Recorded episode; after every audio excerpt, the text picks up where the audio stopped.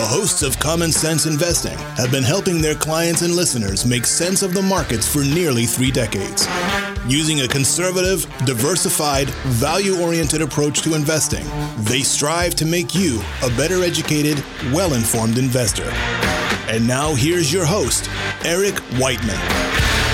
Welcome to day 26 of my personal lockdown. As the man said, I'm Eric Whiteman of the XML Financial Group. So glad you could join me today. We've had some good news, some rays of light. It could be that the rate of new cases of the virus are slowing down in places like New York. They reported a 30% increase last week, but that was versus a jump of 46% the week before. Is that good? No, but it's definitely better than it was. If you really want to be optimistic, one of the major banks said Tuesday morning that they believe the U.S. passed its peak in new cases over the weekend and they're expecting a limited reopening of the economy in a week or two. I'll give you my thoughts on the market in just a few minutes. But I wanted to share with you today some of the things that we're doing around the Whiteman household while we're waiting this out. Hopefully, it'll help you too, because we've already worked our way through, I think, the entire Netflix catalog. Yeah, we've seen The Tiger King and all the new episodes of Ozark. So I made a list of the few things that we're doing that I wanted to share with you. First thing is we're trying to stay active. We're going out for the walks and and bike rides and we're staying in our little cluster and maintaining the proper distancing, of course. But I also signed up for Peloton. It was recommended to me. And you probably know Peloton from their commercials. I will say, when you think about this, a lot of folks are going to say, well, I don't have a bike. Well, you don't need one of your bikes to do this. Peloton is currently offering their complete app content for free for 90 days. And I tell you, they have some really good yoga classes, or if you want to do some strength or meditation classes, they have those too. And I think they're all pretty well done. And of course, you can do them anytime you want. You don't have to, you know, do the nine o'clock class or whatever. Whenever it suits you, go ahead and get on there. And as a bonus, when I signed up, when I went through the process, I downloaded the app. I didn't have to put in any credit card information. And I like that because I don't have to remember to go back and cancel it if I don't use it. I mean, I've actually been using it quite a bit. Now, another thing that we've been doing is, well, trying to improve our knowledge. We always are. There's a website called Coursera, and I hope I pronounced that right, but I'll spell it for you. C O U R S E R A. Put a dot org after that, and you're there. And this is a website that offers some really good academic courses. And you can find courses on a ton of subjects history, computer programming, science, personal development. Uh, a lot of these courses are done by professors from top notch universities. And one of the courses that I'll suggest for you is Yale University's most popular course ever called The Science of Well Being. Appropriate for the times, right? As a matter of fact, one in four uh, Yale students take it. It supposedly teaches you to increase your own happiness and build more productive habits. Basically, all the skills we could probably benefit from right now, right? Anyhow, that's just one of the many courses that's that they're offering. And generally speaking, the courses are free to take. If you want access to graded assignments or a course certificate, well, it'll cost you a few bucks. Now, staying along that knowledge theme, here's another one for you. There's an app or a website called Duolingo, D U O L I N G O. Okay. And that's if you want to learn a new language. If you want to learn a new language, that's the place for you to do it. What I liked about it is that you can choose the options of how long you want to spend on it every day. And you can do anywhere from five minutes to 30 minutes. They have a free and a paid option. With the free version, of course, you get the ads. And with the paid course, which I think is about $84, then, then you're going to go ad free. You're looking for music, because you know we're always looking for for music and music always seems to lift the spirits let's face it there are plenty of places you can find find it like Spotify, which incidentally, you can find our po- podcast on, or Pandora. But if you're looking for live music, NPR has a list of virtual concerts along with the links to find them. There's uh, classical concerts, the Metropolitan Opera, rocks, all kinds of stuff. So you can find that list at npr.org. Okay. The last one I'll give you before we move along is Facebook. Facebook, that's right, because we created a page for the podcast, for the Common Sense Investing podcast, to make it even easier for you to listen. And we aren't going to just stop there. We're going to be posting videos, event schedules, and other content, uh, uh, content that I think you might like. So give it a visit, follow us, friend us, share it with your friends, give it a like. It's CS Investing. Search Common Sense Investing XML Financial Group. Okay, let's move on. I tell you, what a Monday it was. The equity market was up 7%. And that carried over until Tuesday. And in, the early morning, in less than 10 trading hours, the market was up over 11%. Now, to say the markets have been volatile, that would be an understatement. I think everything now hinges on the slowdown of the virus. If you believe April or May does indeed mark a significant slowdown, well, that would be good. Containment of the virus, along with the massive amounts of fiscal and monetary stimulus being injected into our economy, suggests that we would have a sharp and severe recession. And if you've been listening, you know already that I firmly believe that we're in a recession. And if that's the case, you could see a rebound in the back half of the year. Remember, bull markets are typically born during recessions. Now, is this the time to go out and go hog wild buying stocks? Well, let's not get too far ahead of ourselves. I think we have time. For the last few weeks, I've been saying what I uh, saying that I think it's time to start buying, nibbling, if you're a long-term investor and you can stand the volatility.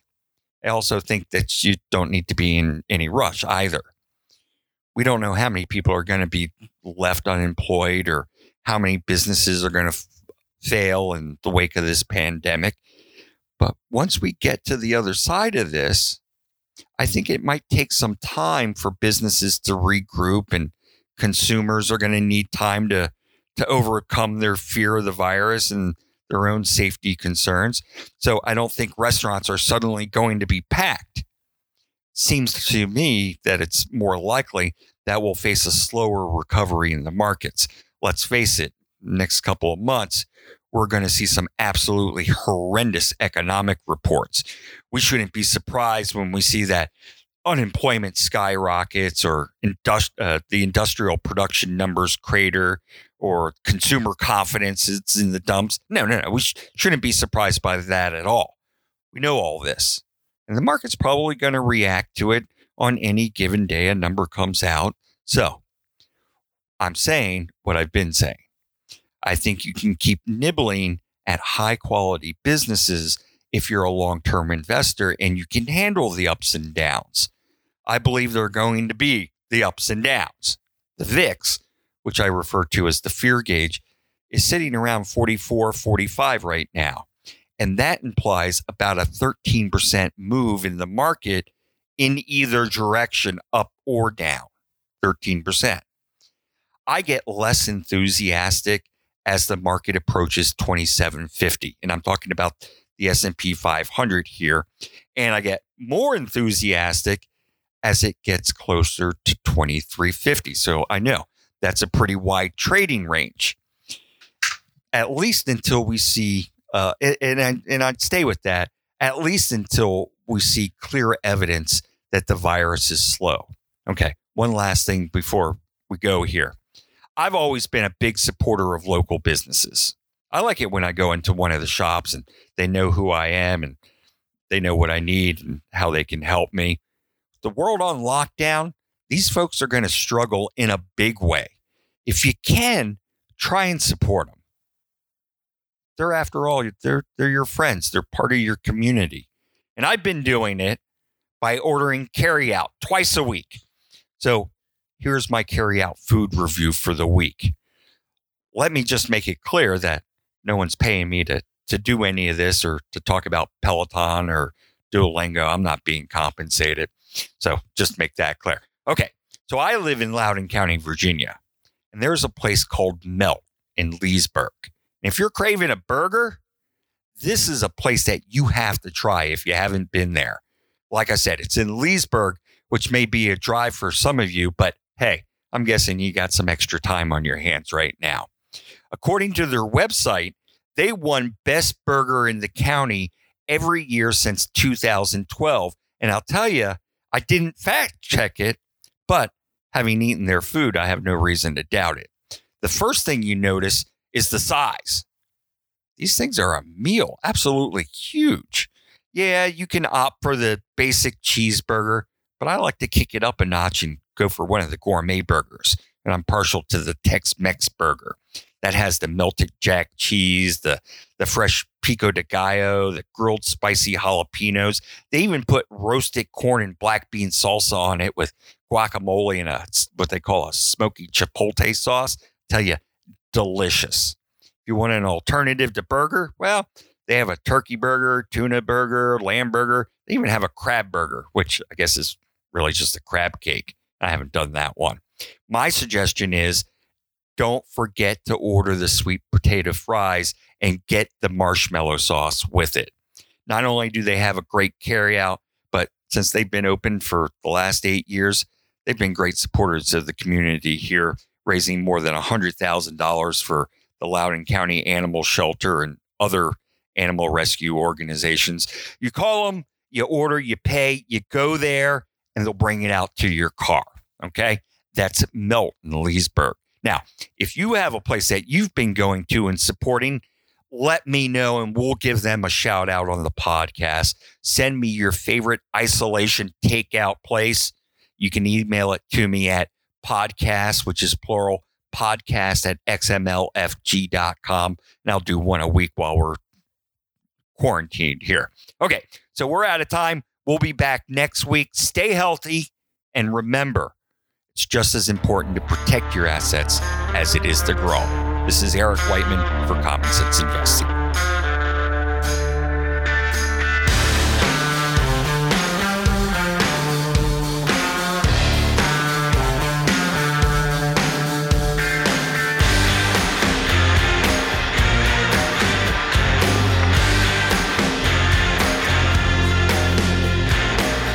Okay, you've listened to the show. Now it's time for the really good stuff. So listen up. It's disclosures. The things I talk about during the show, well, they're just my opinion and are not necessarily those of the XML Financial Group. I typically own and trade the securities I talk about, both personally and for my clients, but not all of them. Employees of XML and our affiliate broker dealer may be trading and providing advice regarding the securities I mentioned to their clients as well.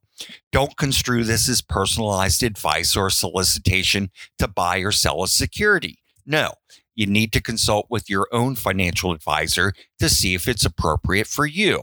It's also not a substitute for tax or legal advice. I'd suggest you get someone who's qualified in these areas so you can get the advice you deserve. When talking about asset allocation, diversification, rebalancing, they don't guarantee better results and they don't eliminate the risk of losses. In investing, there are no guarantees. Just because you use these strategies doesn't mean you'll outperform someone or something who doesn't. I like to make projections and other forward looking statements, which are just that opinions, and they're not actual results, and they're only valid at the time of this recording. Things change constantly. The XML Financial Group is a registered investment advisor, but being registered doesn't imply any level of skill or training.